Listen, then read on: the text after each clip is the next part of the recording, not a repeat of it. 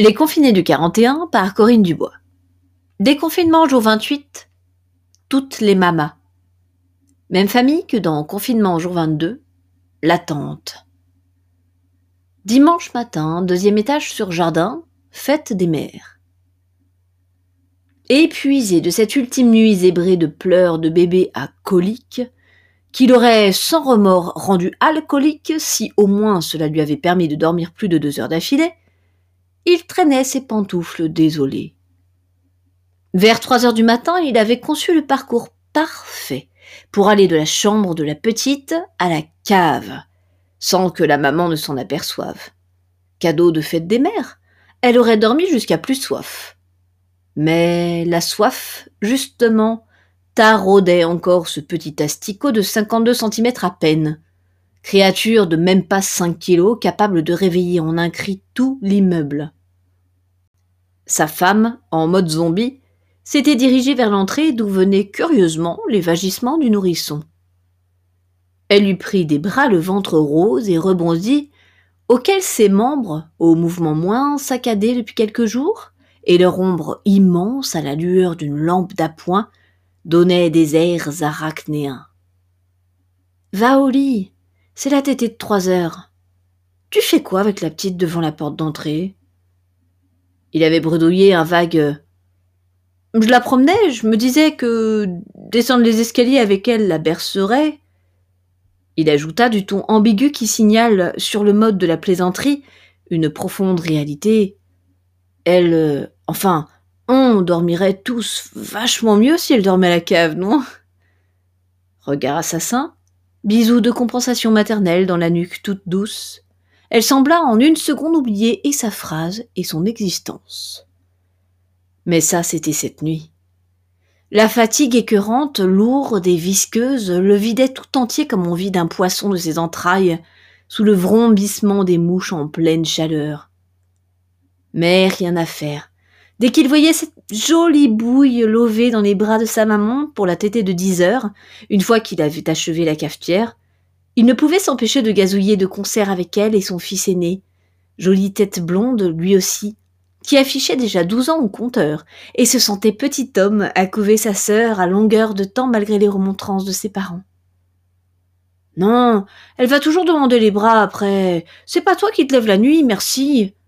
Et lui, tout à fait dans son rôle, rabattant en arrière la mèche trop longue qui attendait le coiffeur. Bah encore heureux, c'est votre boulot. Magie de la toute petite enfance. Chacun de ces progrès était accueilli avec des cris de joie, de longues séances de photos, de vidéos, le tout généreusement diffusé, répandu, sur tous les canaux d'échange familiaux qui en étaient tout trempés, baignés, saturés, surtout après que le confinement, si douloureux et frustrant pour accueillir une nouvelle vie, leur avait donné de nouvelles habitudes numériques. On pourrait sans doute repérer chaque étape du développement d'un bébé durant ses premiers mois, à l'utilisation absolument outrancière des smileys et des cœurs dans les messages électroniques. L'intelligence artificielle n'aurait plus qu'à ordonner à Google ou Siri ou n'importe quelle voix de chanter Bravo pour le premier sourire de votre bébé. Nous vous conseillons d'acheter le nouvel appareil photo à développement immédiat pour le plus grand bonheur de votre famille. Ou Bravo. Votre petit trésor peut tenir sa tête tout seul désormais. Il sera bientôt capable de jouer avec les dernières créations de notre magasin, ouvert tous les jours, même le dimanche. Oui, c'était pour demain sans doute, mais aujourd'hui il était absorbé jusqu'à sa dernière parcelle de conscience dans ce sourire tout en gencive, ce regard qui vous suivait partout dans la pièce, cette toute petite main ornée d'ongles minusculement parfaits qui agrippaient de toute leur force son nouveau pull en cachemire. Mon chéri, pourquoi tu t'es mis sur ton 31 Elle va l'abîmer ton cadeau de Noël. J'ai cru qu'il ne te plaisait pas vu que tu as attendu plus de cinq mois pour le mettre. Il ne répondit pas tout de suite. Comment parler Comment bouger Penser Vouloir quoi que ce soit quand on a pareille pureté, pareil joyau sous les yeux Tout en imprimant à ses grosses joues duveteuses un mouvement de succion affamée, Elle avait littéralement planté ses yeux dans les siens. Dans cet iris clair, parsemé de petites stries presque transparentes, sous ce petit duvet qui repoussait étrangement sur sa jolie caboche, mousse à peine perceptible qu'il prenait tant de plaisir à embrasser et humer dès qu'il le pouvait, il lui semblait voir toute la perfection de la création, la réponse, autant que la source, de tous ses doutes, toutes ses craintes, tout son fol espoir, tout ce qui le maintenait éveillé même quand elle ne pleurait pas. Il répondit distraitement, toujours plongé dans la contemplation, quand elle lui répéta la question, un brin amusé par ce grand bonhomme tout ébobie devant le spectacle tendre de l'allaitement. Je. Bah, c'est la fête des mères, ma chérie. On va sortir entre hommes avec le petit et ramener tout ce qu'il faut pour fêter ça. En ébouriffant de sa main libre les cheveux de son grand, il leva les yeux sur cette femme qui avait porté leurs deux enfants. Jamais il n'avait été si amoureux. À travers elle, en ce moment tout particulier où cette perle de vie s'accrochait à ce sein tant aimé, tant caressé, tant embrassé en d'autres circonstances, il crut voir l'espace d'une seconde toutes les mères du monde.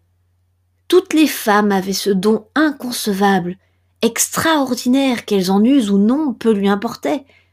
Toutes les femmes avaient potentiellement ce pouvoir inimaginable de porter la vie, de sentir grandir en elles un petit homme, de percevoir de l'intérieur les mouvements d'une minuscule créature qui dépendrait d'elle, serait un prolongement de leur corps pendant des mois encore, et qui toujours, dans le fond de leurs yeux, garderait cette lueur unique d'un amour inconditionnel, d'une bienveillance inquiète mêlée d'une confiance un peu fière envers ce nouvel être qui ferait sa propre vie, certes, mais dont elle connaîtrait toujours les forces et les failles secrètes. Devant ce spectacle de l'amour pur, ce deuxième don de la vie qui était l'allaitement, il sentit un tel mouvement de gratitude, une telle joie crue, qu'il dut, du dos de la main, essuyer rapidement une larme traîtresse, gagner un court instant par une sorte de petite jalousie, d'infime frustration de n'être qu'un homme, comme tous les hommes, admirant les bras à balance qu'il ne pourrait jamais accomplir. Il lui fallait reprendre la main, dans cette partie pipée depuis les origines. Bombant le torse, quand il sentit ses narines vibrer en alerte, il attrapa doucement le sourire aux yeux clairs, gesticulant au-dessus de sa couche souillée. Depuis la césarienne de son épouse, il se faisait un devoir de changer le bébé le plus souvent possible, puisqu'il ne pouvait pas soulager autrement cette béance à peine cicatrisée. Laisse, dit-il alors qu'elle amorçait un geste de protestation inquiète. Je gère. Profite un peu, c'est la fête de toutes les mamans, mon amour. Il s'attendait à un remerciement amoureux, mais ne reçut à la place qu'un long éclat de rire, alors qu'un nouveau parfum autrement plus âcre, dégoûtant et humide que le contenu d'une couche se répandait sur son épaule et dans son dos, ruinant à jamais ses espoirs de Cachemire.